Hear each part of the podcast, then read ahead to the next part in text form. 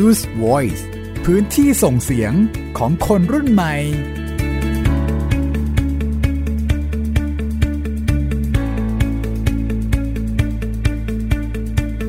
วัสดีครับ สวัสดีค่ะ นี่คือ Youth Voice ครับพื้นที่ส่งเสียงของคนรุ่นใหม่ครับ เช่นเคยครับอยู่กับยินทรณินเทพวงศ์ครับมิวอัยดาสนศรีค่ะสองเรื่องราวในวันนี้นะครับมีเรื่องราวที่น่าสนใจทั้งสองอันเลย เป็นแบบอ่าสองกลุ่มแล้วกันสองกลุ่มสองวัยได้ไหมอ่าได้ เพราะว่าสองกลุ่มที่เราพูดถึงเนี่ยคือกลุ่มคนรุ่นใหม่ครับกับกลุ่มคนรุ่นเก่า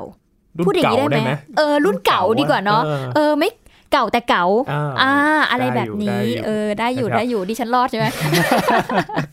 นั่นก็คือค่ะเรื่องราวของคนรุ่นใหม่เนี่ยจะไปดู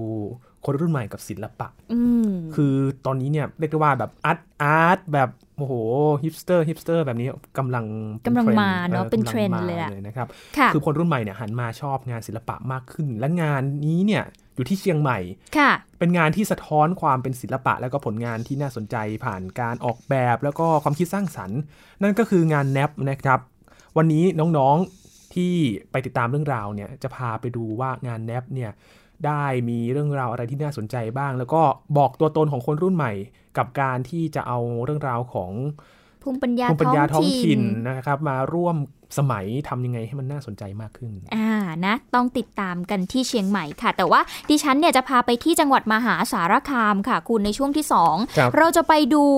กลุ่มคนเก่ากันอืมนะคะ เพราะว่ากลุ่มคนเหล่านี้เนี่ยไม่ธรรมดานะคุณครับถึงจะเก่าแต่เขายังเก่าอยู่ เพราะว่าอืมความสามารถเนี่ยแน่นอนว่าอย่างที่เขาบอก อาบน้ำร้อนมาก่อนอืมคำนี้ยังใช้ได้อยู่นะคะประสบการณ์ต่างๆของผู้สูงอายุเนี่ยแหละค่ะ จะเป็น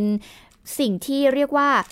เอามาเคาะสนิมอืมผ่านโรงเรียนผู้สูงอายุอ่านนะคะ เขาจะมาเรียนรู้ร่วมกันในโรงเรียนผู้สูงอายุนั่นเอง แต่ว่าจะเป็นอย่างไรต้องติดตามในช่วงที่ 2 นะคะ ช่วงแรกนะครับ อย่างที่ยินบอกไปครับจะพาไปที่งานแนบที่เชียงใหม่ครับ เพิ่งจัดเสร็จหมาดๆเลยครับเมื่อช่วงต้นเดือนธันวาคมที่ผ่านมานี่เองนะครับเจนซีรีพอร์เตอร์จะพาไปที่งานนี้ครับที่จะทำให้คนรุ่นใหม่เนี่ยได้ออกมาแสดงความสามารถนำเอาภูมิปัญญาท้องถิ่นมาประยุกต์ให้ร่วมสมัย ตอบโจทย์ กลุ่มลูกค้าคนรุ่นใหม่นี่แหละค่ะจนกลายเป็นผลิตภัณฑ์ที่สร้างมูลค่าเพิ่มกระจายรายได้ กลับคืนสู่ชุมชนครับ ติดตามได้จากรายงานครับ ความคิดสร้างสารรค์ออกแบบผลิตภัณฑ์ที่ผสมผสานศิลปะร่วมสมัยทำให้กลุ่มคนรุ่นใหม่ได้หันมาต่อยอดนำผลิตภัณฑ์ภูมิปัญญาท้องถิ่นนำมาดัดแปลงเป็นผลิตภัณฑ์ที่มีเอกลักษณ์ ผสมผสานศิลปะร่วมสมัยอย่างลงตัว และยังเป็นมิตรต่อสิ่งแวดล้อม คุณนราวุฒิชัยชมพู หนึ่งในผู้ที่ออกแบบที่นำผลิตภัณฑ์ผ้าทอมือมาจัดแสดงและจำหน่ายในงานแนบที่นำผ้าทอมือมาดัดแปลง ให้เข้ากับยุคสมัย สามารถเข้าถึงความต้องการของกลุ่มลูกค้า เริ่มแรกเลยก็คือเราเป็นคนชอบใส่เสื้อยืดครับใส่เสื้อยืดเป็นชีวิตประจำวันอยู่แล้วอย่างเงี้ยเราก็เลยลองเอาเสื้อมือสองของตัวเองอะมาย้อมดู แล้วมันก็ได้ผลลัพธ์ที่สวยน่าสนใจทีนี้จาก จากเสื้อยืดแล้วก็ค่อยๆ พัฒนามาเป็นอย่างอื่นที่เราอยากจะได้ อยากจะใช้ เราเป็นคนร่วมสมัยใช่ไหมครับ ตอนนี้เราคิดว่ามันเป็นเรื่องของการออกแบบด้วยครับเออเพราะว่าเพราะว่าคนทำกันเยอะแล้ว ก็ทำให้มันเป็น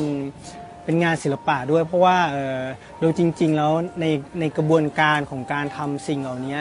มันค่อนข้างใช้ความปราณีพิถีพิถันแล้วใช้เวลานาน อยู่แล้วมันเป็นเหมือนว่าเป็นศิลปะในตัวของมันเองอยู่แล้วครับเราก็อยากจะให้คนเขาเห็นคุณค่า เพราะว่ามันมีความมีมีความน่าสนใจอะครับภูมิปัญญาการย้อมเนี่ยจะเป็นแบบพื้นบ้านอีสานอืมเป็นหม้อครามก็เป็นหม้อจุลินทรีย์ที่เราต้องดูแลทุกวันทุกวันทุกวันนะครับ แบบแบบอีสานแท้ๆเลยอย่างเงี้ยครับแล้วก็เราก็จะเอาเทคนิคจากเอ่อจากญี่ปุ่นจากอินเดียในหลายที่ครับ ที่เราเอามาแล้วก็เอามาประยุกต์ใช้ด้วยแบบนั้นครับ มันไม่ใช่ไม่ใช่แค่ภูมิปัญญาที่สั่งสมมาแต่ว่าเราต้องหาความรู้เพิ่มเติมด้วย หาความรู้เพิ่มเติมจากทั่วโลก และรวมถึงการสังเกตและทดลอง สินค้าที่นำมาจัดแสดงและวางจำหน่าย เป็นสินค้า handmade ที่ทำขึ้นด้วยมือ จึงเป็นผลิตภัณฑ์ที่มีเอกลักษณ์เฉพาะตัว ผ่านการคิด การออกแบบอย่างสร้างสรรค์ จนเป็นที่ต้องการของนักท่องเที่ยว ทั้งชาวไทยและชาวต่างชาติ แล้วตัว product ของเรามันก็จะไม่ซ้ำกันนะรูปทรงหรือว่า shape มันก็ไม่เหมือนกันไม่ perfect เหมือนกันทำเป็นอุตสาหกรรมหรือเป็นการหล่อพิมพ์เงี้ยครับมันจะไม่ perfectคือมันเป็นจุดเด่นของเราในการทำออกมาขายแล้วก็ไม่เหมือนใครนะครับ การสั่งอ่าวัตถุดิบต่างๆ ก็อยู่ในพื้นที่ของเรานะครับก็คือกระจายรายได้นะครับก็คือดินเราก็สั่งมาจากอำเภอแม่ริมเป็นดินดำเนี่ยครับแล้วก็พวกน้ำเคลือบเราก็ใช้พวกขี้เถ้าธรรมชาติ ก็สั่งแถวนี้หรือขี้เถ้าแถวบ้านเราก็อย่างเงี้ยครับเราก็จับมาทำน้ำเคลือบผสมแล้วก็ทดลองดูไปเผาดูว่าสีจะออกมาสวยแค่ไหนอย่างเงี้ยครับนะครับแล้วก็การสร้างรายได้ในชุมชนอย่างเงี้ยครับก็มีโรงงานของเราเล็กๆนะครับที่บ้านเราทำเป็นแกลเลอรี่เล็กๆก็เป็นมีเวิร์กช็อปให้ลูกค้าชาวต่างชาติไปเวิร์กช็อปด้วยนะครับเป็น group workshop กัน แล้วก็จะมีญาติพี่น้องอย่างเงี้ยมาช่วยกันทำก็คือกระจายรายได้ให้ด้วยอย่างเงี้ยครับ สิ่งที่มีคุณค่าทางวัฒนธรรม กลายเป็นสิ่งที่คนรุ่นใหม่ได้จุดประกายความคิด โดยต้นทุนผลิตภัณฑ์ที่มาจากท้องถิ่น เติมความคิดสร้างสรรค์ ออกแบบให้เข้ากับยุคสมัย ยกระดับผลิตภัณฑ์ ให้กลายเป็นที่ยอมรับ และเป็นที่ต้องการของผู้บริโภคให้มากขึ้น ทีมนักข่าวพลเมืองไทย PBS เชียงใหม่รายงาน น้องที่ได้ไปทำผลงานนะครับจากสาขานิเทศศาสตร์ มหาวิทยาลัยราชภัฏเชียงใหม่ก็ได้ไปพูดคุยกับ คนที่นำผลงานเนี่ยไปจัดอยู่ที่งานนี้แสดงใช่อืมนะครับ ร้านแรกที่ได้ไปพูดคุยก็คือสินค้าที่เป็นผ้าทอมืออ่าอนะครับคุยกับคุณนาราวุฒิชัยชมพูครับเขาบอกว่าเป็นคนที่ชอบใส่เสื้อยืดอยู่แล้ว จึงได้เอาเสื้อมือสองเนี่ยตัวเองมาย้อมสี อืมแล้วก็ผลลัพธ์ออกมาเนี่ยสวยน่าสนใจอ่าจากเสื้อยืดก็พัฒนามาเป็นของอย่างอื่นครับ เป็นของที่อยากได้ของที่อยากจะใช้ และเขามองว่า ตัวเองเนี่ยเป็นคนร่วมสมัยด้วย ดังนั้นจึงทำสินค้าเป็นเรื่องของการออกแบบทำให้มันเป็นงานศิลปะ เพราะกระบวนการทำสินค้าเนี่ยต้องใช้ความประณีตมากๆเลยนะ มีความพิถีพิถันใช้เวลานานจึงอยากให้เห็นคุณค่า นอกจากนี้เขายังบอกว่าภูมิปัญญาเรื่องของการย้อมผ้าเนี่ย เป็นแบบพื้นบ้านอีสานอืมหม้อครามก็เป็นหม้อจุลินทรีย์ด้วยที่ต้องดูแลทุกวัน แล้วก็ค่ะใช้เทคนิคจากต่างประเทศด้วยนะอ่าจากญี่ปุ่นอินเดียแล้วก็จากหลาย ๆ ที่มาประยุกต์ใช้ ไม่ใช่แค่ภูมิปัญญาดั้งเดิมที่มีนะครับ แต่ก็ต้องหาความรู้เพิ่มเติมจากมุมต่าง ๆ ทั่วโลกด้วยรวมถึงการสังเกตแล้วก็ทดลองก่อนด้วยครับอ่า นี่เห็นไหมเป็นภาพที่ชัดเลยนะ ว่านี่คือการประยุกต์ใช้อย่างแท้จริงครับนำเอาความรู้จากพื้นที่อื่น ๆ มาใช้นะคะ นอกจากนี้ค่ะ คุณผู้ฟังยังมีอีกหนึ่งท่านครับที่น้องๆได้ไปพูดคุย แล้วก็นำเอาสินค้ามาจัดแสดง เป็นเจ้าของร้านที่ เป็นเครื่องปั้นดินเผาอืมนะไม่ว่าจะเป็นพวกแจกันพวกจานต่างๆ เป็นของเซรามิกต่างๆ นั่นก็คือคุณปฏิรูปไทยแท้ค่ะ เขาบอกว่าสินค้าของเขาเนี่ยจะมีรูปแบบที่ไม่ซ้ำกันนะคะ แล้วก็ไม่สมบูรณ์เหมือนทำเป็นอุตสาหกรรมมาคุณครับซึ่งถือเป็นจุดเด่นของเขาในการทำออกมาขายทำให้ไม่เหมือนใครค่ะ ซึ่งวัตถุดิบต่างๆ ที่นำมาเนี่ยก็มาจากพื้นที่ของเขาเอง ซึ่งถือเป็นการกระจายรายได้ด้วย อย่างเช่น ดินเนี่ย เขาก็สั่งมาจากอำเภอแม่ริมนะครับเป็นดินดำค่ะ น้ำเคลือบที่เคลือบพวกเอ่อผลิตภัณฑ์ต่างๆ เหล่านี้เนี่ยก็ทำมาจากขี้เถ้าธรรมชาติ ก็สั่งจากแถวๆบ้านของเขานั่นแหละ ก็มีการนำเอามาทดลองนะคะว่าสีมันจะออกมาสวยแค่ไหน และนอกจากนี้ก็ยังเป็นการสร้างรายได้ในชุมชนด้วย ก็คือเขาจะมีโรงงานเล็กๆนะคะที่บ้านของเขาเป็นแกลเลอรี่เล็กครับๆแล้วก็มีการเวิร์กช็อปเล็ก ๆ ให้กับลูกค้าหรือว่าชาวต่างชาติที่สนใจด้วย ก็จะมีญาติพี่น้องเนี่ยแหละค่ะมาช่วยกันทำซึ่งก็ถือเป็นการกระจายรายได้ให้กับพวกเขาด้วยนั่นเองค่ะ ก็เป็นเรื่องราวของงานแนบแล้วก็เป็นเรื่องราวของคนรุ่นใหม่นะครับที่ สะท้อนตัวตนสะท้อนเรื่องราวของศิลปะออกมาเป็นผลงาน น่าค่ะสนใจทั้งนั้นเลยนะครับใช่เอาตรงๆนะพี่หมิวอ่าอยู่เชียงใหม่มา4ีหปีเนี่ยไม่เคยไปงานแบบทำไมเป็นคนอย่างนี้ล่ะคุณเออเพิ่งมาลึกระลึกขึ้นได้ว่า เออ ไม่เคยไปงานแนบสักปีเลยอืมแต่ว่าเห็นเพื่อนๆไปอะแต่ว่าค่ะคืองานเห็นจากภาพถ่ายหรือว่า แต่ละอย่างที่เพื่อนเล่าให้ฟังนะอือหือเออมันน่าสนใจจริงแต่ก็ยังไม่มีโอกาสๆได้ไปไม่ไม่มีโอกาสได้ไปเลยเออเออแปลกดีเหมือนกันแปลกเนาะดีเนาะเออออยู่ตั้งหลายปีแต่ไม่เคยไปนั่เนี่นยสิเราก็เลยมาถามคนที่เขาไปกันดีกว่าเอเอออนะเพคราะบว่าจากแนวคิดที่น้องๆเขาได้ไปพูดคุยจนนำมาสู่แบบ เป็นผลงานตัวรายงานเนาะครับเราจะได้เห็นแนวคิดของคนรุ่นใหม่ที่เขาเอาสินค้าต่างๆ มาขายที่นี่อืมก็ก็เออมีแนวคิดมีพื้นฐานที่แบบว่า เออน่าสนใจจใช่ริงๆอือหือือมน่าสนใจมากๆเลยนะครับ ก็ค่ะเลยชวนน้องชินมาคุยกันอีกครั้งหนึ่งอ่าถ้าจำได้เมื่อสัปดาห์ที่แล้วเราก็พูดคุยกับน้องไปใช่ใช่ไหมครับเรื่องของกลุ่มชาติพันธุ์อือหือที่การนัดปันสุข ค่ะอ่าจำได้อยู่หนึ่งสัปดาห์เองนะยังจำได้อยู่ก็เลยชวนน้องชินมาอีกรอบหนึ่งนะครับ แต่คราวนี้เป็นเรื่องราวของงานแนบที่น้องชินไปมานะครับน้องชินปิยพงษ์ตานกุลนะครับจากสาขานิเทศศาสตร์มหาวิทยาลัยราชภัฏเชียงใหม่ตอนนี้อยู่กับเราแล้ว สวัสดีครับ สวัสดีครับ สวัสดีค่ะ ครับผม ก่อนอื่นถามน้องชินหน่อยว่างานแนบปีนี้เป็นยังไงบ้างเอ่ยงานแรกปีนี้นะฮะก็ค่อนข้างคึกคักพอสมควรอืมซึ่งเขาจัดมาตั้งแต่วันที่ห้าธันวาจนถึงวันที่สิบเอ็ดธันวาคมอย่างเงี้ยฮะ ก็คืองานก็จะเต็มไปด้วยนักท่องเที่ยวทั้งชาวไทยและชาวต่างชาติอย่างเงี้ยฮะก็มีการโปรโมทเยอะพอสมควรในปีนี้อืมอืมนี่เขาจัดอยู่ตรงไหนนะคะ งานนี้ เขาจัดตรงที่ถนนนิมานซอยหนึ่งนะครับ แถวแถวติงปาร์คตรงข้ามกับติงปาร์คเลยฮะอ่ามก็เป็นย่านที่ใช่มีใช่คนท่องเที่ยวอยู่แล้วด้วยใช่ไหมคะ ครับจำได้ไหมใช่พี่หมิวครับน่าจะเคยไปสี่แยกที่มีห้างอยู่ตรงแยกนั้นเลยอ่าก็จะมีใช่ฮะ พี่หมิวเคยไป เคยไปอะโอเคฉันต้องเคเคยยไปไป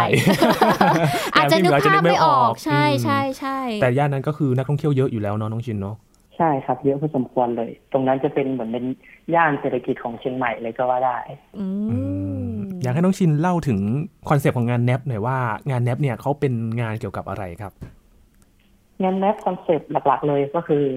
เขาต้องการที่จะให้คนรุ่นใหม่เนี่ย ได้มาแสดงศักยภาพเกี่ยวกับ การโชว์ฝีมือโชว์ผลงานต่างๆ ที่เขาได้ออกแบบความคิดสร้างสรรค์ ซึ่งเขาจะมีคอนเซปต์ในปีนี้ก็คือจะเป็นคอนเซปต์ที่รักโลก ที่เป็นคอนเซปต์ที่เป็นมิตรต่อสิ่งแวดล้อมอะไรต่าง ๆ เนี่ยฮะซึ่งก็จะมีแต่ละร้านที่นำของมา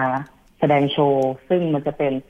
ของต่างๆ ที่มาจากภูมิปัญญาท้องถิ่นที่นำมาดัดแปลงให้มันเข้ากับยุคสมัยนะฮะก็จะมีแต่ละร้าน ซึ่งภายในงานก็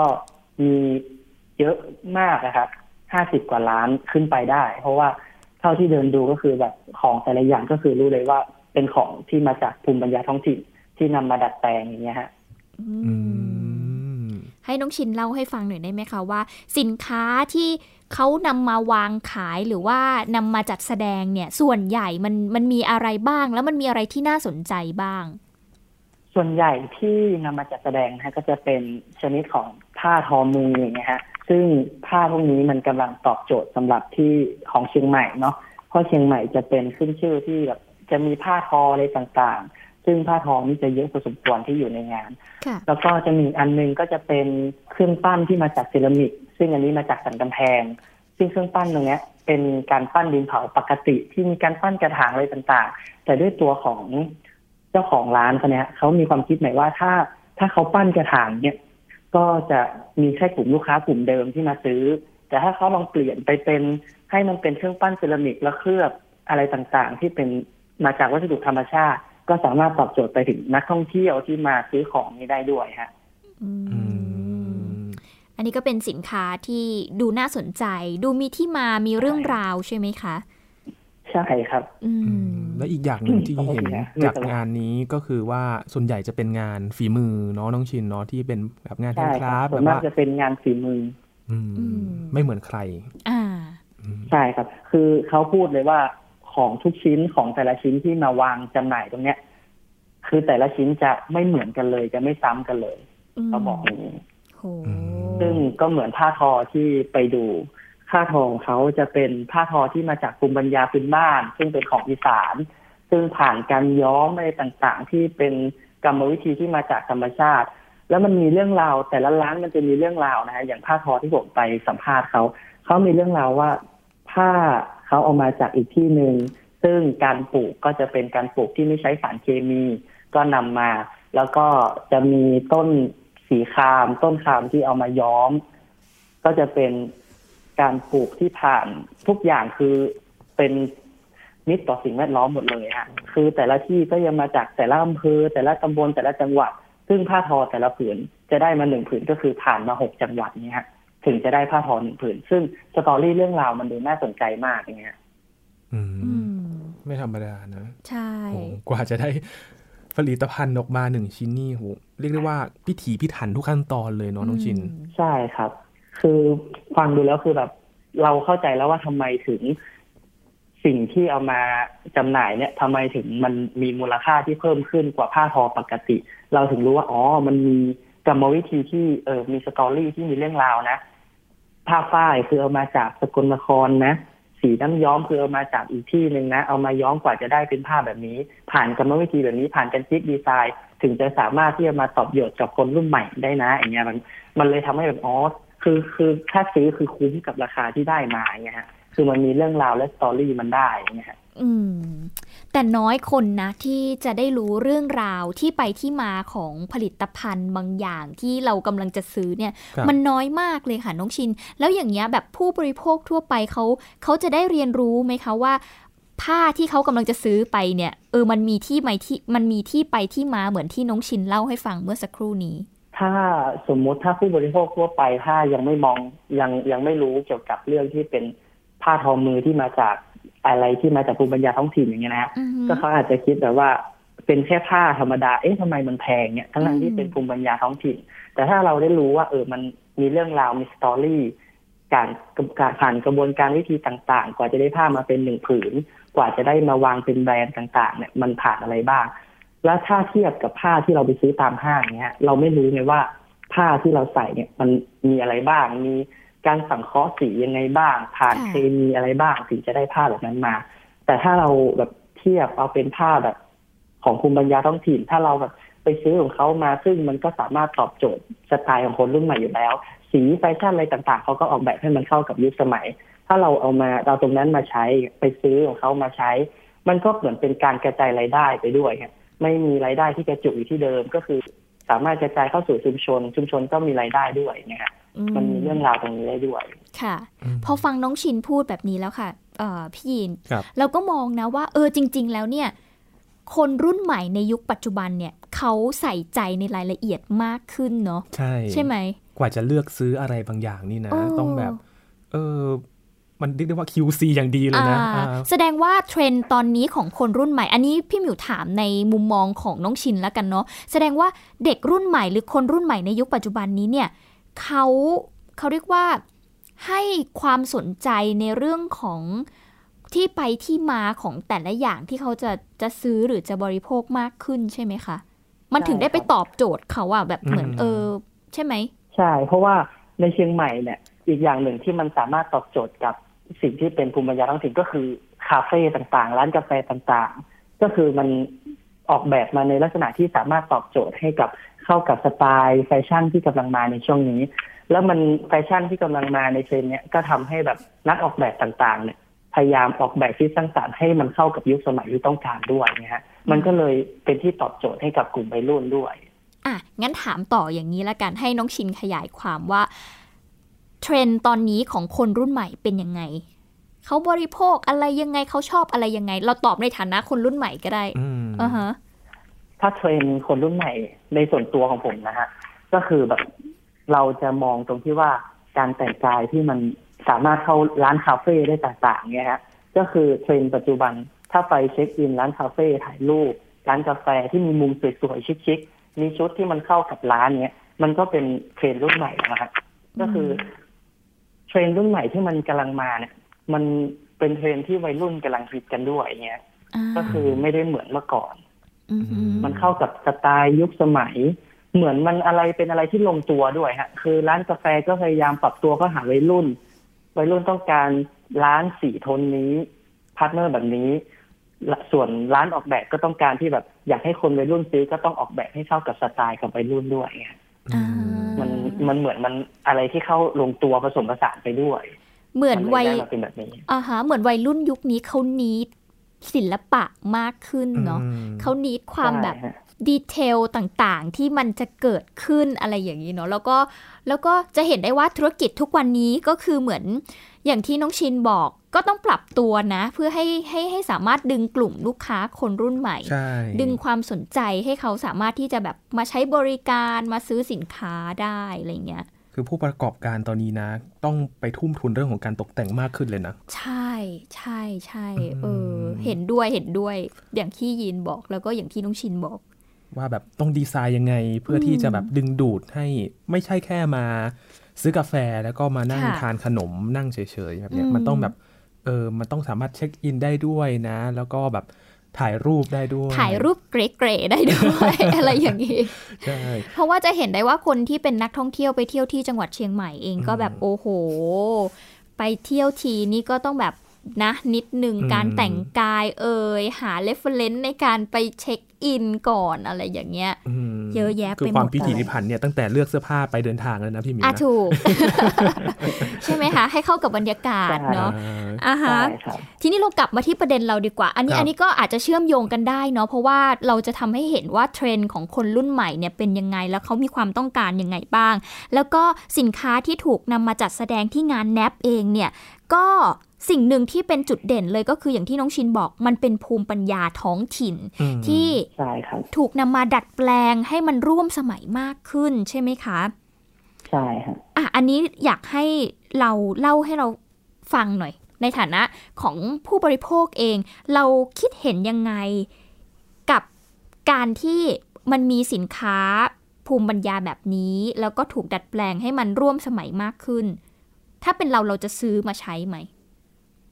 ถ้าถ้าเป็นผมถ้าไปเที่ยวในงานแมปเนี่ยฮะก็คือควรจะซื้อฮะเพราะว่ามันสินค้าทุกอย่างมันออกแบบลงตัวให้เข้ากับยุคสมัยทุกอย่าง อย่างเดินไปแต่ละร้านคือแบบอุ๊ยร้านนี้ก็อยากได้ ร้านนั้นก็อยากได้ ร้านนู้นก็อยากได้คือ มีเจ็ดสิบกว่าร้านก็คืออยากได้ทั้งเจ็ดสิบกว่าร้านเนี้ยอืมคือมันลงตัวทุกอย่างมันสวยมันอะไรแบบ เออมันโอเค แล้วมันอีกอย่างหนึ่งมันเหมือนเป็นการเสริมสร้างให้กับชุมชนมีรายได้ด้วยเงี้ย ถึงแม้เขาจะเป็นผู้ที่ออกแบบดีไซน์ให้มันดูเก๋ๆให้มันดูเข้ายุคสมัย แต่เบื้องหลังความสำเร็จก็คือชุมชนก็มีรายได้ด้วยเงี้ยมันเหมือนเราไปช่วยต่อยอดให้เขามีรายได้ด้วย ไม่จำเป็นที่ต้องจะไปอุดหนุนแบรนด์ดังๆ อย่างเงี้ย ก็แบบแบรนด์ที่แบบกำลังเป็นภูมิปัญญาท้องถิ่น ก็สามารถที่จะเป็นแบรนด์ทำให้เราใส่แล้วดูดีได้เงี้ยครับมชอบคำนี้จังเลยอะ แบรนด์ชุมชนท้องถิ่นน่ะคุณอ่าเออ พอพูดอย่างนี้แล้วเราก็รู้สึกว่าแบบ เออ มันเห็นเป็นมูลค่าเป็นแบบหายเขาเรียกว่าอะไรอะดูแบบไฮคลาสขึ้นมาเลยเอนะออะไรอย่างเงี้ยเลยค่ะอืมแล้วก็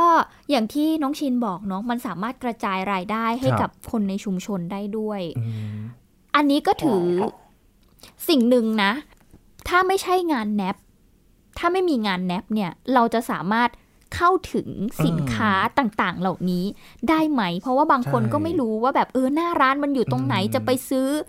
ต้องไปที่ไหนยังไงอะไรเงี้ยยินกำลังจะโยงมาถึงคำถามของยีนเลยอ่าว่าฮะ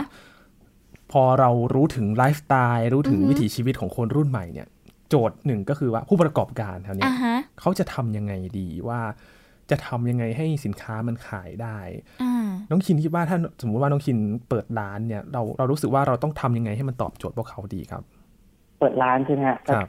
ก็คือจะตอบโจทย์ยังไงให้แบบกลุ่มลูกค้าถึงสามารถเข้าถึงเราได้อืมมันด้วยยุคสมัยที่มันเปลี่ยนแล้วช่วงนี้คือ ทุกคนมีสื่อในมือ เราก็สามารถใช้ช่องทางสื่อต่างๆ Facebook Instagram Twitter อะไรต่างๆ ที่สามารถนำมาโปรโมทสินค้าตัวเนี้ยให้มัน สามารถให้ทุกคนรู้ ถึงแม้ว่าร้านเราอาจเอาเราอาจจะไม่มีหน้าร้านที่เป็น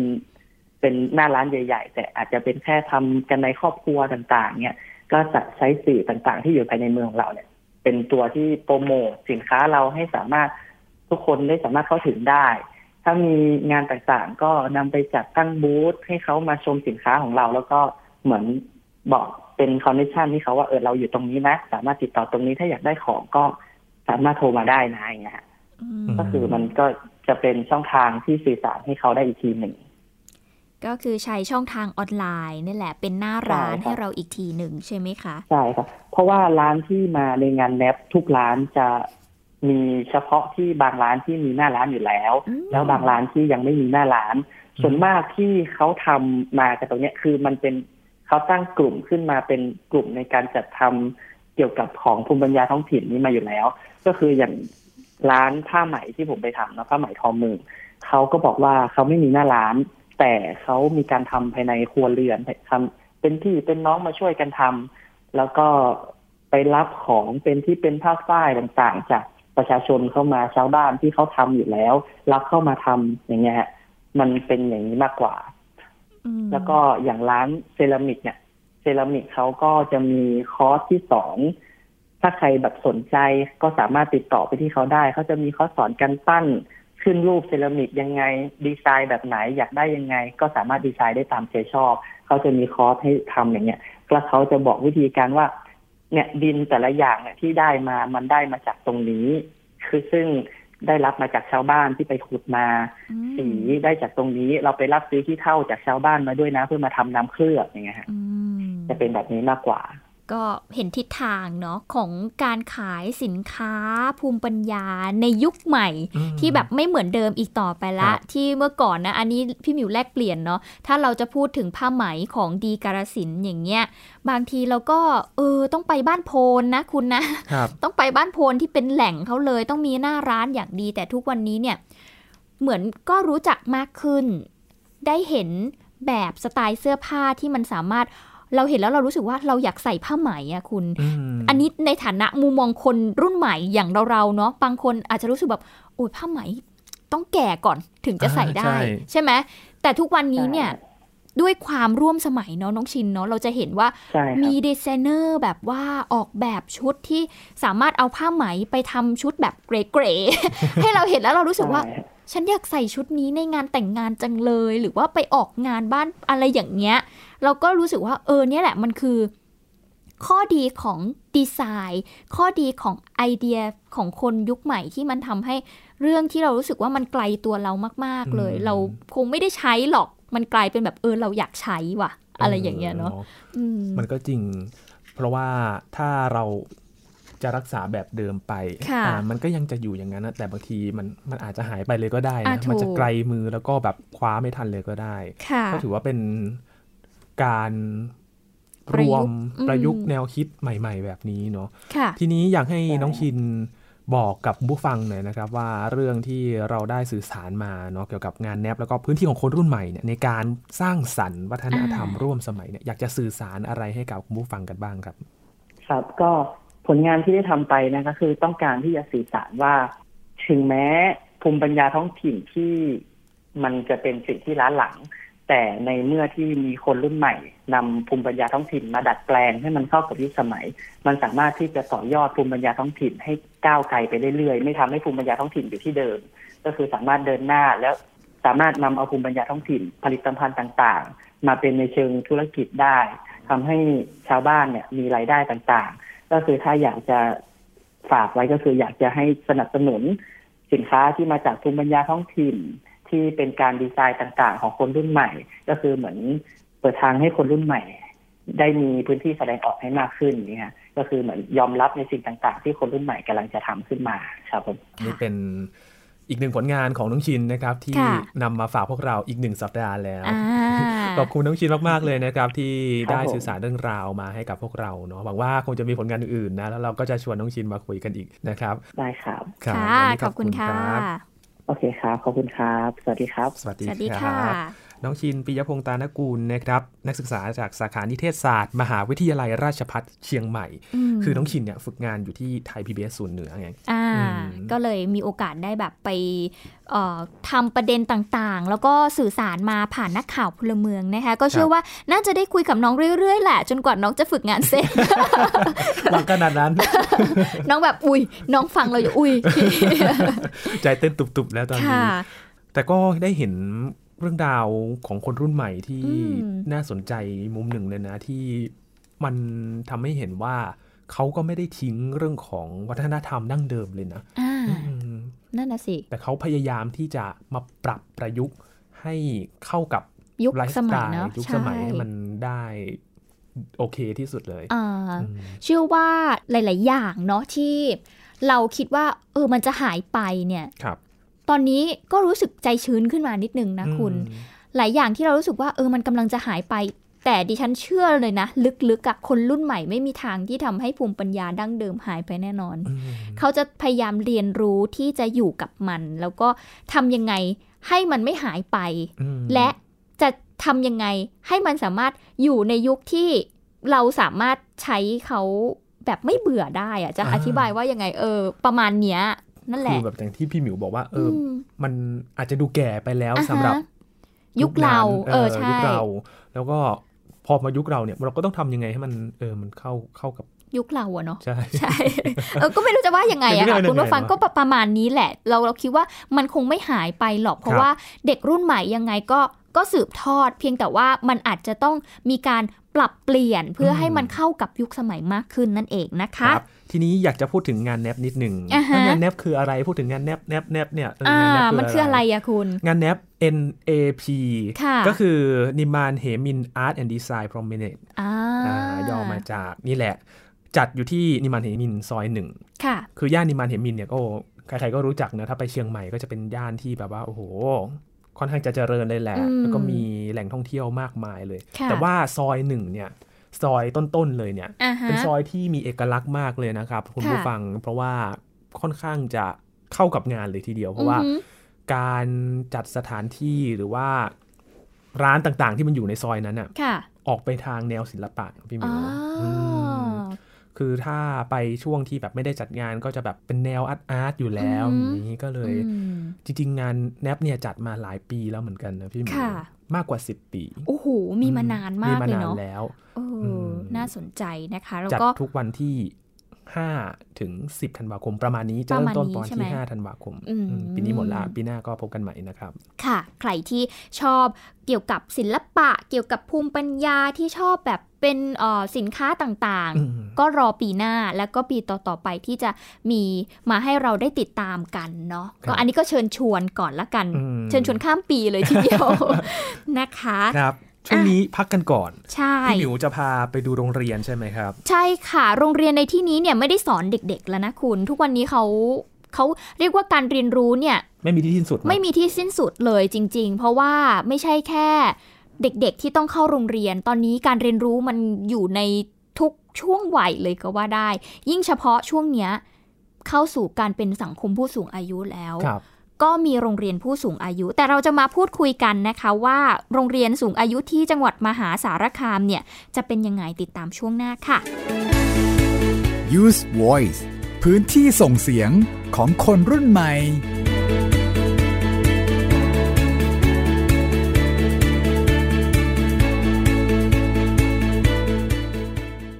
เพียงแค่มีสมาร์ทโฟน ก็ฟังได้ Thai PBS Digital Radio สถานีวิทยุดิจิทัลจากไทย PBS เพิ่มช่องทางง่ายๆ ให้คุณได้ฟังรายการดีๆ ทั้งสดและย้อนหลัง ผ่านแอปพลิเคชันไทย PBS Radio หรือ www.thaipbsradio.com Thai PBS Digital Radio infotainment for all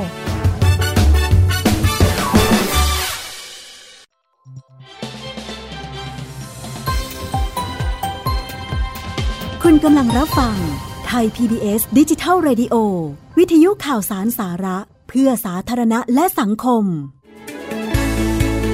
Use Voice พื้นที่ส่งเสียงของคนรุ่นใหม่ กลับเข้าสู่ช่วงที่ 2 ค่ะ กับ Use Voice นะคะ พื้นที่ส่งเสียงของคนรุ่นใหม่ ในช่วงที่ 2 นี้อย่างที่บอกไปว่าเราจะพากันไปที่จังหวัดมหาสารคามครับไปดูโรงเรียนผู้สูงอายุนั่นเองนะคะ พอพูดถึงผู้สูงอายุแล้วเนี่ยยินมีการรับมือ หรือว่าเตรียมความพร้อมกับการเข้าสู่สังคมผู้สูงอายุของไทยหรือยังไม่ถึงตัวเองนะใช่พี่หมิวใช่ยังไม่พร้อมเลยยังไม่พร้อมใช่ไหมคุณ แต่เขาก็บอกมาก่อนแล้วว่าอือหือคือต้องเตรียมให้พร้อมตั้งแต่วัยที่เรามีกำลังอยู่นะ ก็คืออมเรื่องของว่า เออเรา จะแก่ไปเนี่ย เราจะมีเงินกินเงินใช้ไหม เราจะเก็บออมยังไงดีอันเนี้ยสำคัญมาก ๆ เลยอ่าฮะแต่ว่าก็พยายามอยู่ครับตอนนี้ ค่ะ แล้วคุณล่ะมีผู้สูงอายุที่อยู่ในบ้านไหม เอาจริง ๆ ตอนเนี้ยไม่มีแล้วอ่าฮะอืมก็คือมีแต่คุณพ่อคุณแม่ใช่ใช่ไหมคะแต่ที่ว่าต้องดูแล ท่านก็ไม่นานที่ท่านก็จะ เข้าสู่สังคมสังคมผู้สูสูงงวัอายยุเนี่ยอ่าฮะเราก็เราก็กังวลอยู่เหมือนกันว่าเราจะทำยังไงดีให้ชีวิตความเป็นอยู่ของเขาว่าดีขึ้นเหมือนกันอืมอืมอือืมมอืมดังนั้นวันนี้เราก็ดีเลย เราจะมาดูกันว่ามันจะมีวิธีไหนได้บ้างที่เราสามารถที่จะรับมือกับการเข้า การก้าวเข้าสู่สังคมผู้สูงอายุได้บ้างเนาะครับเพราะว่าวันนี้ค่ะเราจะพาไปติดตาม การเตรียมรับสังคมผู้สูงวัยของชุมชนบ้านท่าขอนยางที่อำเภอกันทรวิชัย ที่จังหวัดมหาสารคามนะคะ โดยการมีโรงเรียนผู้สูงวัย โดยความร่วมมือของสถาบันการศึกษาในพื้นที่ วันนี้เราจะไปติดตามเรื่องนี้กับนิสิตสาขานิเทศศาสตร์ มหาวิทยาลัยมหาสารคามค่ะ ตั้งแต่ทาแรกฮอดทาสุดท้าย โอ้ย คือเห็นดีเถอะเนาะอันน้าภูเขาบ่เคยเห็นบ่เคยมี ไปเรียนนี่มวนดิจิตใจฮักกระเพืดเพิ่นเบิกบาน ผู้สูงอายุในชุมชนบ้านท่าขอนยาง อำเภอกันทรวิชัย จังหวัดมหาสารคาม ได้เข้าร่วมการแสดงฟ้อนรำในพิธีบวงสรวงพระศรีสุวรรณอนันตนาคราช ณ วัดสว่างวารี ซึ่งเป็นกิจกรรมหนึ่งในโรงเรียนผู้สูงอายุในการมีส่วนร่วมในชุมชน โรงเรียนผู้สูงอายุเมืองท่าขอนยางแห่งนี้ เป็นการจัดตั้งโดยคณะพยาบาลศาสตร์ มหาวิทยาลัยมหาสารคาม เพื่อเป็นการเสริมทักษะการดูแลตนเอง การเรียนรู้ และเสริมสร้างคุณภาพชีวิตของผู้สูงอายุในชุมชนบ้านท่าขอนยาง เรา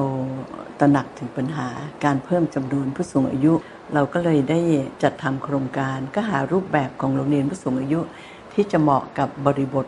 ภาคอีสาน เราก็เริ่มจากพื้นที่ใกล้ๆ มหาวิทยาลัย ก็คือตำบลท่าขอนยาง เขาก็ตอบรับเป็นอย่างดี ว่าอยากจะมีมหาวิทยาลัย โดยคณะพยาบาลศาสตร์เนี่ยเข้าไปสนับสนุน ทั้งงบประมาณ วิทยากรแล้วก็ทุกอย่างนะคะพอหลังจากที่ชุมชนเขามีความเชื่อมั่นนะคะเราก็โอนโรงเรียนนั้นให้กับชุมชน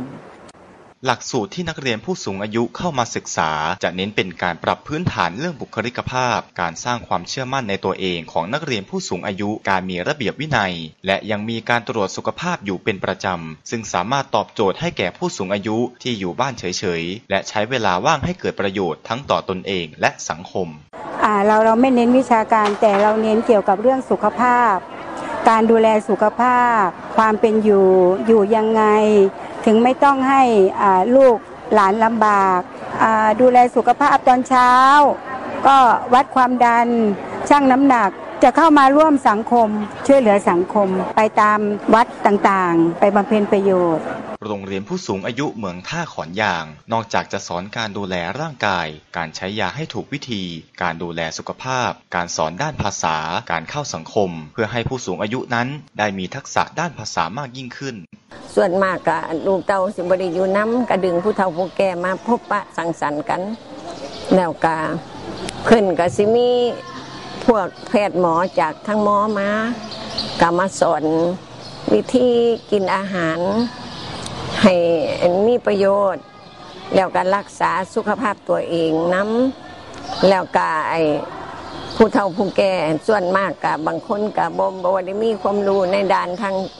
ทางนี้ก็คุยกันฟังก็เอาไปปฏิบัติ โรงเรียนผู้สูงอายุเมืองท่าขอนยาง นอกจากจะมอบความรู้ เพิ่มความมั่นใจ และเสริมทักษะด้านอาชีพ ให้กับนักเรียนผู้สูงอายุ และเชื่อว่าหากพลังของผู้สูงอายุได้รับการพัฒนา พลังของผู้สูงอายุก็จะเป็นอีกหนึ่งพลังที่จะช่วยขับเคลื่อนประเทศชาติให้ก้าวต่อไปข้างหน้า จากตัวรายงานนะคะ คุณผู้ฟังเราก็จะเห็นว่าโรงเรียนผู้สูงวัยเนี่ยจะมีสถาบันการศึกษาอืมเข้ามามีส่วนร่วมนั่นคือคณะพยาบาลศาสตร์ มหาวิทยาลัยมหาสารคามนะคะ ซึ่งรองศาสตราจารย์ ดรดรุณี รุจกรการค่ะอาจารย์ประจำคณะพยาบาลศาสตร์นะคะก็บอกว่า ได้ตระหนักถึงปัญหาการเพิ่มจำนวนผู้สูงอายุ จึงได้จัดทำโครงการในรูปแบบของโรงเรียนผู้สูงอายุที่เหมาะสมกับบริบทภาคอีสาน โดยเริ่มจากพื้นที่ใกล้ ๆ มหาวิทยาลัยก็คือตำบลท่าขอนยางค่ะ ซึ่งเขาก็ตอบรับเป็นอย่างดี ทางมหาวิทยาลัยโดยคณะพยาบาลศาสตร์ ก็เข้าไปสนับสนุนทั้งงบประมาณ วิทยากรรวมไปถึงเรื่องอื่น ๆ ด้วย หลังจากที่ชุมชนเนี่ยเขามีความเชื่อมั่น ก็ได้มีการโอนโรงเรียนเนี่ยให้กับชุมชนไปดูแล ครับ ทีนี้อยากรู้นะครับว่าในโรงเรียนนี้เขาสอนอะไรกันบ้างอ่าก็ต้องไปคุยกับผู้สอนค่ะที่โรงเรียนผู้สูงอายุบ้านท่าขอนยางนี้นะครับ ก็คือคุณพานทองจันทเสมครับ เขาบอกว่าไม่เน้นวิชาการครับที่นี่เน้นเรื่องสุขภาพอ่าการดูแลสุขภาพความเป็นอยู่นะครับ อยู่อย่างไรไม่ให้ลูกหลานลำบาก ดูแลสุขภาพตอนเช้าก็จะวัดความดันกันด้วยนะอ่าชั่งน้ำหนักนะครับ นอกจากนี้ก็ยังมีการสอนการเข้าร่วมสังคม การช่วยเหลือสังคมด้วยนะครับโดยการไปตามวัดต่างๆ เพื่อบำเพ็ญประโยชน์นั่นเองครับ และนอกจากนี้นะคะ เสียงตอบรับของนักเรียนกันบ้างนะคะนักเรียนผู้สูงวัยของเรานั่นคือคุณถาวรสุวรรณพักดีค่ะ เขาก็บอกว่าส่วนมากเนี่ยลูกหลานไม่อยู่ด้วยครับก็จะดึงให้ผู้สูงอายุเนี่ยมาพบปะสังสรรค์กัน แล้วก็มีแพทย์จากทางมหาวิทยาลัยนั่นแหละ มาสอนวิธีการกินอาหารให้มีประโยชน์ รักษาสุขภาพของตนเอง ซึ่งผู้สูงอายุบางคนไม่มีความรู้ทางด้านนี้ก็จะพูดคุยกัน แล้วก็นำไปปฏิบัติตามนั่นเองค่ะครับนี่คือเรื่องราวนะคะ คุณผู้ฟังของโรงเรียนผู้สูงอายุที่บ้านท่าขอนยางที่จังหวัดมหาสารคาครัมบผมก็จะเห็นว่าเขาเนี่ย มีคนที่เข้าไปทำงานก็คือทางมหาวิทยาลัยเนาะอืมโดยคณะพยาบาลศาสตร์ที่ครับเข้าไปให้ทั้งองค์ความรู้ให้ทั้งเรื่องงบประมาณนะคะ แล้วก็ไปส่งเสริมเรื่องของการดูแลตัวเองของผู้สูงอายุ โรงเรียนผู้สูงอายุก็จะประมาณนี้แหละคุณไม่ได้มาเรียนหลักวิชาการเออจะละเรียนหนักก็ไม่ได้แล้วแหละก็ใช่ต้องแบบเรียนรู้เรื่องของการดูแลตัวการดูแลตัวเองนะการมีวิถีชีวิตการแต่หลายที่นะคุณนอกจากเรื่องของสุขภาพแล้วเนี่ยยังมีเรื่องของการใช้เทคโนโลยี ใช้อืมโซเชียลมีเดียที่ตอนนี้เรียกว่าผู้สูงอายุหลายคนก็เข้าถึงได้แล้วใช่แต่จะใช้อย่างไรให้ปลอดภัย อันนี้ครับก็เป็นก็เป็นอีกหนึ่งหลักสูตรที่น่าสนใจที่พี่หมิวเห็นว่าจริง ๆ หลาย ๆ โรงเรียนอ่า โรงเรียนผู้สูงอายุเนี่ยนะคะที่หลาย ๆ ที่ที่เขาเคยทำเนี่ยก็มีประเด็นนี้ด้วย แต่วันนี้เราจะมาดูตัวอย่างที่โรงเรียนผู้สูงอายุที่อ่าบ้านท่าขอนยางที่จังหวัดมหาสารคามนะคะ ซึ่งเราจะพูดคุยกับน้อง ๆ ที่ไปทำเรื่องนี้มา นั่นคือน้องเรียวค่ะ นายมงคลกรพุทธพันธ์นิสิตสาขานิเทศศาสตร์ มหาวิทยาลัยมหาสารคามตอนนี้ อยู่ในสายกับเราแล้ว สวัสดีค่ะ สวัสดีครับ สวัสดีครับ สวัสดีค่ะน้องเรียวนะคะ ก่อนอื่นถามน้องเรียวก่อนว่าทำไมเราถึงได้มีโอกาสลงไปพูดคุยแล้วก็ได้ไปติดตามการเรียนรู้ของผู้สูงอายุที่บ้านท่าขอนยางคะจริงๆมีมีความสนใจอยู่แล้วครับว่าอยากจะทำเรื่องนี้ เพราะว่าตอนแรกเป็นแค่รายวิชาที่เราต้องทำอ่าเพื่อเพื่อทำงานส่งอาจารย์ แต่ว่าทีนี้พอเราได้หาข้อมูลว่าเราจะทำหัวข้อเรื่องอะไร เราไปสะดุดว่า ผู้สูงอายุเนี่ยแหละเกี่ยวกับโรงเรียนผู้สูงอายุ เพราะว่าเราคิดว่า ถ้าทำเรื่องนี้น่าจะเป็นการประชาสัมพันธ์ด้วยว่าผู้สูงอายุเขาก็ยังมีศักยภาพที่ยังเรียนอยู่ครับผมก็คือเป็นความสนใจส่วนตัวด้วย เห็นถึงสถานการณ์ด้วยใช่ไหมคะใช่ครับใช่อือหือจากการลงไปติดตามก็จะเห็นได้ว่าเปิดเรื่องมาด้วย การทำกิจกรรมของผู้สูงอายุนั่นคือการไปฟ้อนรำใช่ไหมใช่ครับผมใช่ครับเป็นการรำ รำบวงสรวงครับผมพญาอืนาคมให้น้องเรียวเล่าให้เราฟังหน่อยได้ไหมคะว่า กิจกรรมที่เขาทำในโรงเรียนเนี่ยทำอะไรบ้าง กิจกรรมที่เขาทำในโรงเรียนนะครับ จากจากที่ได้ลงพื้นที่ไปทำประเด็นเนี้ยนะครับ ก็คือว่าอย่างแรกเลยก็คือ การเคารพธงชาติครับผมการเคารพธงชาติปกติเลยเหมือนโรงเรียนทั่วไปเลยครับค่ะแล้วก็จะมีการการทำกิจกรรมก่อนเข้าชั้นเรียนก็คือการออกกำลังกายครับ ก็คือเขาจะมีการ ยืดตัวออกกำลังกายจะมีคุณครู ซึ่งเป็นผู้นำในการออกกำลังกายด้วยครับ แล้วก็หลังจากเขาเข้าห้องเรียนก็จะมีการเกี่ยวกับเรื่องของพุทธศาสนาก่อนนะครับ จะเป็นเอ่อเรื่องของการให้ความรู้เกี่ยวกับพุทธศาสนาการฟังธรรมแล้วก็จะมีการเริ่มเรียนกันนะครับก็จริงๆที่ที่ไปเห็นก็ส่วนใหญ่จะเป็นการอ่าเรียนรู้พวกกับกิจกรรมก็ส่วนใหญ่อืมก็คือพาผู้สูงอายุเขาทำกิจกรรมใช่ไหมใช่ครับผม อืม แล้วเขาเรียนกันตั้งแต่กี่โมงถึงกี่โมงอะคะน้องเรียว อ่า ตั้งแต่ตอนเช้าประมาณแปดโมงเช้านะครับ ถึงตอนเที่ยงอืมจะเรียนแค่ครึ่งวันครับผมอ่าแล้วก็หาถ้าถ้าถ้าเกิดว่ามีกิจกรรมอะไรเพิ่มเติมก็อาจจะอ่ายาวกว่านี้สักนิดนึงประมาณนั้น อืมวันที่เรียนนะครับ มีแบบเรียนทุกวันไหมหรือว่ามีช่วงเฉพาะวันที่ได้ไปเรียนที่โรงเรียนนี้ ถ้ามีวันพฤหัสนะครับ ทุกวันพฤหัสอืม ในหนึ่งสัปดาห์ก็คือเจอกันหนึ่งครั้ง อ่า ใช่ครับก็คือจะเป็นเหมือนกับการการรวมตัวกันของผู้สูงอายุประมาณนั้น เห็นจำนวนของผู้สูงอายุที่บ้านบ้านท่าขอนยางนี่คือจำนวนเยอะมากเยอะนะนะอืมเราพอจะ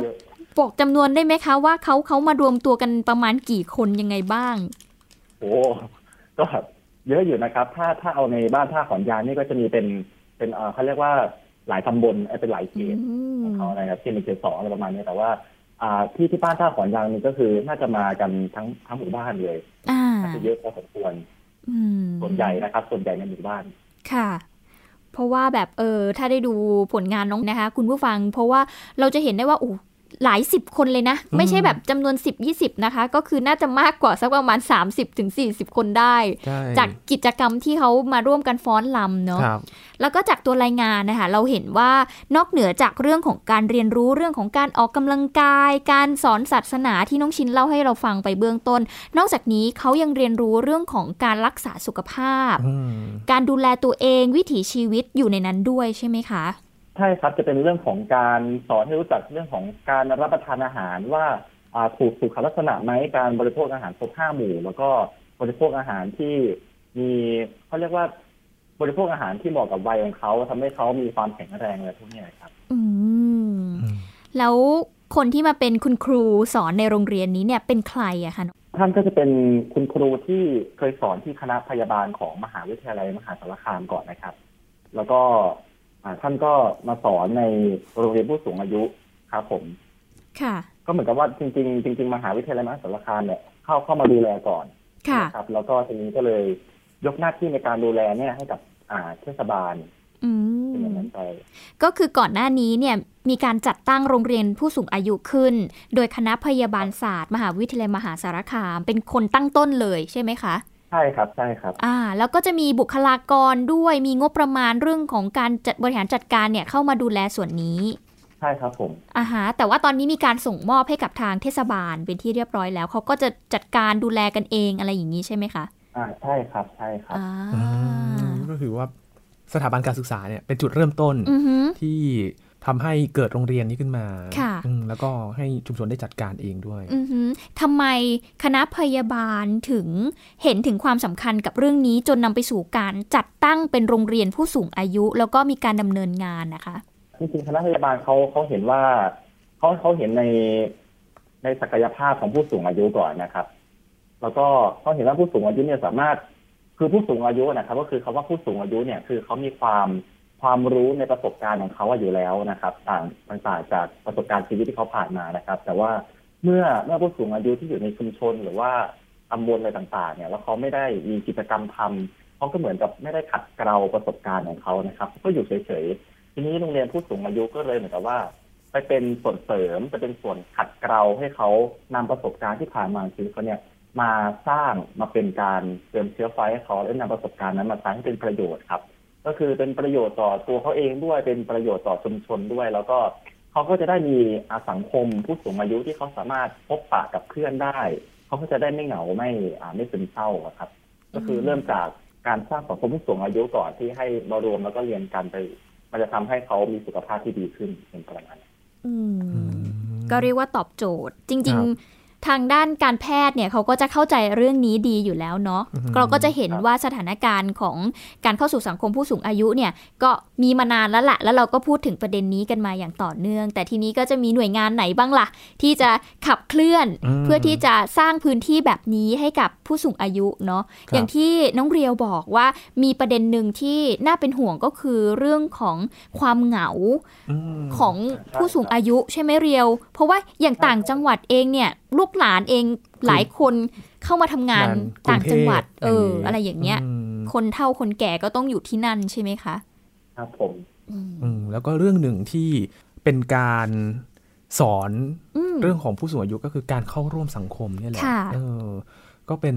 จุดสำคัญเหมือนกันที่จะได้ทำให้เขาไม่เหงาอ่าฮะทีนี้เขามีวิธีการยังไงครับ น้องเรียวได้ได้ไปสอบถามจากผู้ที่สอนเนี่ยว่าเขามีการ ทำยังไงให้ผู้สูงอายุนั้นเข้าร่วมสังคมของเขาครับก็เกิดจากการประชาสัมพันธ์ก่อนว่าอ่าจริง ๆ ในชุมชนมันมีเรามีโรงเรียนผู้สูงอายุแบบนี้นะ ทีนี้ถ้าเขาสนใจเขาก็จะมาอ่ามาร่วมมาร่วมเรียน ทีนี้พอเขามาร่วมแล้วเนี่ย มันจะเป็นเหมือนกับการที่เมื่อผู้สูงอายุที่เขามีความสนใจครับเขามาร่วมอยู่ในโรงเรียนเขาก็ได้พูดคุยพบปะสังสรรค์กันนะครับ ทีนี้มันก็เริ่ม เริ่มที่ว่าก็เหมือนโรงเรียนทั่วไปเลยครับ พอมีโรงเรียนก็ต้องมีกิจกรรมให้นักเรียนทำใช่ไหมครับทางโรงเรียนผู้สูงอายุเนี่ยก็มีกิจกรรมไม่ว่าจะเป็นกิจกรรมในชุมชนอย่างการ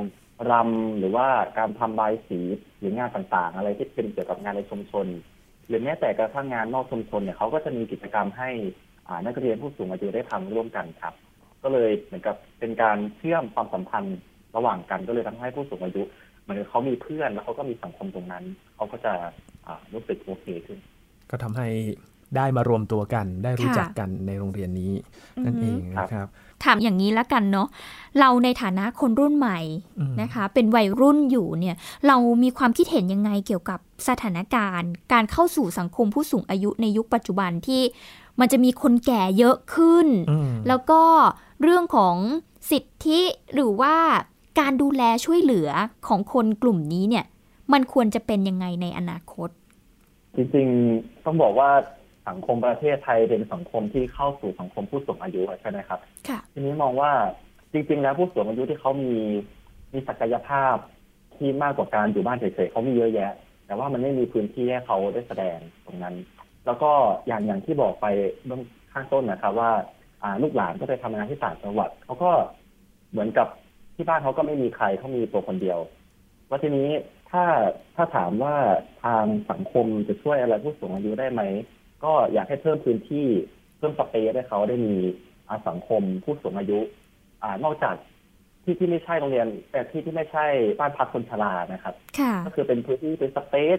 อ่าอาจมีกิจกรรมให้เขาไปทำร่วมกันกับสังคมผู้สูงอายุอะไรพวกเนี้ยครับ ให้เพิ่มพื้นที่ให้เขาได้มีสังคม เขาก็จะรู้สึก เขาก็น่าจะโอเคขึ้นนะครับ อืมก็คือช่วยให้เขาได้มีพื้นที่ในการแสดงศักยภาพ ได้มีเพื่อน ได้ถูกมองว่า เออเขาก็ไม่ได้อยู่อย่างโดดเดี่ยวนะอืมอะไรอย่างนี้ใช่ไหมคะใช่ครับใช่ครับ สุดท้ายครับอยากให้น้องชินบอกเล่าถึงผลงานที่เราได้ผลิตมาให้กับคุณผู้ชมคุณผู้ฟังได้ติดตามกันอ๋อขออภัยน้องเรียว น้องเรียวอยากจะสื่อสารอะ เรื่องอะไรบ้างให้กับคุณผู้ชมคุณผู้ฟังที่ได้ติดตามผลงานของน้องเรียวครับ จริงๆที่ทำเรื่องของเรื่อผู้สูงอายุนะครับ ก็เมนหลักก็อยากจะให้คนที่รับชมนะครับ อยากจะบอกว่าจริง ๆ ในสังสังคมไทยอะครับ คือไม่จำเป็นต้องผู้สูงอายุที่ไม่มีใคร ไม่จำเป็นต้องไปอยู่บ้านพักคนชราอย่างเดียวนะครับ ก็คือสามารถที่จะสร้างกิจกรรมให้เขาได้ เราสามารถสร้างสังคมให้เขาได้นะครับ โดยการ พาเขาไปหาเพื่อนใหม่ๆ หรือว่าเพิ่มสเปซตรงนั้นให้เขาโดยส่วนของภาครัฐอะไรก็ว่ากันไปนะครับ ทีนี้อยากจะให้ความสำคัญกับผู้สูงอายุผู้สูงอายุมากขึ้นนะครับ ก็คือไม่อยากจะให้ปล่อยปละละเลย เพราะว่าผู้สูงอายุเนี่ยเขาสามารถที่จะมีมีศักยภาพที่จะทำอะไรได้มากมายเขาสามารถที่จะเอาความรู้ที่เขาได้ผ่านประสบการณ์ชีวิตเนี่ย มาสอนคนรุ่นใหม่ ๆ อย่างเราได้นะครับ ถ้าหากว่าเรามีพื้นที่ให้เขาได้อาแสดงความรู้ตรงนั้น แล้วก็ มันก็ถ้าถ้าเรามีพื้นที่ตรงนั้นให้เขามีอ่ากิจกรรมให้เขาทำให้เขาได้ใช้ศักยภาพในทางที่มีประโยชน์ต่อสังคมมากขึ้นนะครับ ก็น่าจะเป็นประโยชน์กว่าปล่อยให้เขาได้อยู่คนเดียว แล้วก็อ่าไม่มีผลดีอะไรครับกลารเป็นสังคมผู้สูงอายุที่ไม่มีประโยชน์อะไร ก็อยากจะให้ประเทศไทยเป็นสังคมที่ผู้สูงอายุที่มีประโยชน์มากขึ้นค่ะก็เป็นอีกหนึ่งแนวคิดครับอีกหนึ่งการสื่อสารของน้องเรียวนะคะ ที่มาร่วม พูดคุยแล้วก็ทำให้เราเห็นประเด็นเรื่องของสังคมผู้สูงอายุมากขึ้นเนาะครับโอเค วันนี้ต้องขอบคุณน้องเรียวมากค่ะ ขอบคุณนะครับขอบคุณมากครับค่ะสวัสดีค่ะสวัสดีครับเห็นไหมน้องเรียวยังพูดเลยอืมบอกว่าต้องให้พื้นที่เขานะคุณครับมันเป็นเรื่องสำคัญเลยทีเดียวนะ เพราะค่ะว่าจะทำยังไงให้สังคมผู้สูงอายุนี่แข็งแรงอืมเมื่อกี้เรียกน้องชินยังยังอยู่งานแนบอยู่เลยเมื่อกี้เออคุณต้องกลับมาที่อีสานแล้วค่ะ คุณค่ะ คุณต้องไปอีสานกับดิฉันแล้วนะคะเออเนาะมาที่เออสังคมผู้สูงอายุกันดีกว่าค่ะเพราะว่า อย่างที่น้องเรียวบอกจริง ๆ นะ ว่าไม่อยากให้เข้าใจว่า ผู้สูงอายุเนี่ยต้องไปที่บ้านพักคนชราอย่างเดียวอือืมันรู้สึกมันบอกไม่ถูกเหมือนกันนะว่าอ่าเออมันมันไม่ใช่ที่เดียวที่เขาควรจะไปอยู่ตรงนั้น คือถ้าพูดแบบรุนแรงหน่อยครับอย่าทำเหมือนเขาเป็นภาระ อืมอืมเราต้องดึงศักยภาพของเขาออกมาครับเชื่อว่า ผู้สูงอายุหลายท่านนะคะ คุณผู้ฟังเขามีศักยภาพของเขา เพียงแต่ว่าบางครั้งเนี่ยเขาไม่ได้อย่างที่น้องบอกอะเขาไม่ได้โชว์ออกมาอืมเขาสามารถอยู่ได้นะครับ อืม เพียงแต่ว่า เออหาพื้นที่นิดนึงให้เขาสามารถที่จะสามารถทำอะไรได้ สามารถทำประโยชน์ให้กับตัวเองได้อะไรอย่างเงี้ยครับอืมแล้วก่อนที่จะเข้าสังคมผู้สูงอายุนะก็แน่นอนว่าจะต้องรับมือยังไง อันเนี้ยค่ะอันเนี้ยเป็นประเด็นสำคัญมากๆ เพราะจริง ๆ จะว่าสายไปก็ยังไม่สายนะยังยังไม่สายยังนะว่าจะทำยังไงดีให้สังคมผู้สูงอายุแข็งแรงค่ะอย่างแรกเลย ก่อนที่จะเข้าสู่สังคมผู้สูงอายุเนี่ยเราพร้อมหรือยังอืมทั้งเรื่องของต้นทุนอ่าที่จะไปอยู่ในช่วงนั้นเนี่ยเออเราไปอยู่ช่วงนั้นอะบ้านปลายบ้านชีปลายวิตชีวิตใช่ไหมน่ะเออเราจะมีเอออันอันนี้พูดถึงในยุคเราแล้วนะเออเราจะนี้พอมีกำลังพอกินจะบอกไหมใช่กำลังจะบอกคนยุคใหม่แล้วนะคะ ว่าเราเองก็ต้องเตรียมตัวนะ ไม่ใช่ครับว่าไปรับมือกับคนที่เป็นผู้สูงอายุแล้วเราเองในฐานะอืมคนที่จะเข้าสู่เป็นผู้สูงอายุเนี่ยเราก็ต้องอืมเตรียมตัวเราว่า เออเราจะทำยังไงให้เราสามารถดูแลตัวเองได้อืมไม่เป็นภาระลูกหลานครับแล้วก็ยังสามารถเอนจอยกับการใช้ชีวิตอืม ใช่ไหมคุณใช่เป็นผู้สูงอายุที่มีคุณภาพ ใช่อ่าถูกต้องพูดเลยคำเนี้ยจริง ๆ เราต้องเป็นผู้สูงอายุที่มีคุณภาพ แต่ณตอนนี้ก็คือถ้าเกิดอ่าผู้สูงอายุที่ที่เขาเป็นแล้วตอนนี้นะคะ เราก็อาจจะต้องหาอะไรมารองรับเขานิดหนึ่ง เพื่อที่จะเสริมศักยภาพเขาให้เขารู้สึกว่าตัวเองเนี่ยมีคุณค่าแล้วก็อ่าอยู่ได้โดยที่เขาไม่เหงามากจนเกินไป ใช่แต่ว่า ไปต่างประเทศมานะพี่หมีเพิ่งไปอะมาอย่างญี่ปุ่นเนี่ยเป็นค่ะตัวอย่างหนึ่งเลยสังคมผู้สูงอายุที่มีการปรับตัว คือแม้แต่เขายังสูงอายุแล้วนะเขาก็ยังทำงานอยู่นะพี่หมิวอ่างงานบริการต่างๆ นะ ไม่ว่าจะเป็นขายของอย่างนี้ยอ่าผู้สูงอายุก็ยังแบบน่ารักอะอ่าฮะคือเขาก็ทำงานอย่างแข่งขันอยู่นะถูกเขาก็ยังแข็งแรงอยู่ ค่ะอืมแล้วอย่างที่สิงคโปร์ด้วยเหมือนกันนะคุณ ไม่ใช่แค่แบบ ขายของนะ แต่เขายังสามารถเป็นพนักงานที่อยู่ในระบบได้ ใช่อ่าอย่างอย่างพี่หมิวเนี่ยไปที่สิงคโปร์ไปที่รถไฟตามรถไฟฟ้าใต้ดินเราจะยังเห็นอยู่เลยว่าเออมีคนแก่ที่แบบไม่ว่าจะเป็นพนักงานที่คอย ให้บริการเรื่องของการบอกเส้นทางอืมเป็นแม่บ้านหรืออะไรอย่างเงี้ย คือเขาก็ยังคงทำงานอยู่ครับในในในสภาพที่เราเห็นว่าอะอันนี้แก่แล้วอืมเออ แต่ว่าเขายังทำงานอยู่เนาะใช่อะไรอย่างแต่เงี้ยว่างานอาจจะต้องเหมาะสมกับอ่าฮะกับช่วงวัยของเขาด้วยใช่อะไรอย่างนี้ค่ะนะครับ ก็จะได้เห็นว่าสังคมผู้สูงอายุที่มีคุณภาพเนี่ย เราควรจะเตรียมตัวยังไงนะอ่านนะครับนี่คือ 2 เรื่องราวที่นำมาฝากกันใน Use Voice ในวันนี้นะครับกับเรื่องราวของงานศิลปะกับความร่วมสมัยของวัฒนธรรมที่อืมมันเป็นความเป็นแบบพื้นถิ่นเลยเนี่ยค่ะมัเข้ากันยังไงอือฮึแล้วก็มาอีกพื้นถิ่นหนึ่งก็คือเรื่องราวของผู้สูงผู้วัยสูงวัย โรงเรียนที่เป็นอีกหนึ่งพื้นที่ให้เขาได้เรียนรู้เรื่องราวต่างๆ ดูแลตัวเองได้ แล้วก็อยู่ร่วมกับสังคมได้นั่นเองนะคะ ครับ คุณผู้ฟัง น้องๆเองที่อยากจะสื่อสารเรื่องราวดีๆ แบบนี้มาให้คุณผู้ฟังได้ติดตามกันนะครับ ก็สามารถทำผลงานนะแล้วก็บอกเรื่องราวได้หลายช่องทางนะครับ ไม่ว่าจะเป็นนักข่าวพลเมืองไทย PBS นะจริงๆ หลายคนบอกว่าเอาไม่ได้ฝึกงานที่ไทย PBS เราจะส่งเรื่องราวได้ไหมอ่าโอ้ยไม่จำเป็นเลย ใช่ นะคะก็เป็นใครก็ได้เอาอย่างนี้ที่อยากจะสื่อสาร แล้วก็มีเรื่องราวที่คุณเนี่ยอยากจะพูดถึงส่งมาเลยนะคะ ไม่ว่าจะเป็นอย่างที่ยินบอกว่านักข่าวพลเมืองก็ส่งไปที่เพจของนักข่าวพลเมืองเลยครับตรงๆนะคะ คุณผู้ฟังหรือจะส่งมาที่แฟนเพจ Facebook ของไทย PBS Radio ก็ได้ หนูถ่ายภาพไม่เป็นเนี่ยพี่ตัดต่อไม่ได้แต่แบบเนี่ยบ้านหนูมีประเด็นเรื่องนี้เลยอะค่ะโอ้อยากเล่าอะโทรมาเลยพี่ใช่นะคะโทรก็มาเลยก็อินบ็อกมาเลยมาเล่าอ่าเรื่องราวให้เราฟังสักเล็กน้อยเนาะครับพอสังเขปแล้วก็อ่าเราจะได้พูดคุยกันต่อว่าเออประเด็นมันเป็นยังไงทำไมอืมถึงอยากสื่อสารต่ออะไรอย่างนี้เนาะฝากถึงอาจารย์ด้วยนะพี่หมิวอ่าอาจารย์ด้านสื่อสารมวลชนที่อยากจะฝึกประสบการณ์ของน้องๆนะใช่ก็สามารถใช้ช่องทางของรายการเราเนี่ยในการฝึกประสบการณ์ของน้องๆ ในการบอกเล่าเรื่องราวต่างๆ ได้เหมือนกัน ใช่ค่ะ ส่งนะครับกันเข้ามาเยอะ ๆ นะคะ คุณผู้ฟังติดตามรายการกันได้นะครับที่ www.thaipbsradio.com ครับหรือว่าจะเป็นแอปพลิเคชัน Thai PBS Radio ดาวน์โหลดได้ทั้ง iOS และก็ Android ครับ หรือว่าฟังผ่านพอดแคสต์ก็สามารถฟังได้แล้วนะครับ ค่ะ วันนี้หมดเวลาของรายการเราแล้วค่ะ ติดตามกันได้ใหม่ในสัปดาห์หน้า วันนี้หมิวอัยดาสนศรียีนทรณินเทพวงศ์ครับ ลาไปก่อนนะครับ สวัสดีครับ สวัสดีค่ะ ติดตามรับฟังรายการย้อนหลังได้ที่เว็บไซต์และแอปพลิเคชันไทย PBS Radio ไทย PBS ดิจิทัล Radio วิทยุข่าวสารสาระ เพื่อสาธารณะและสังคม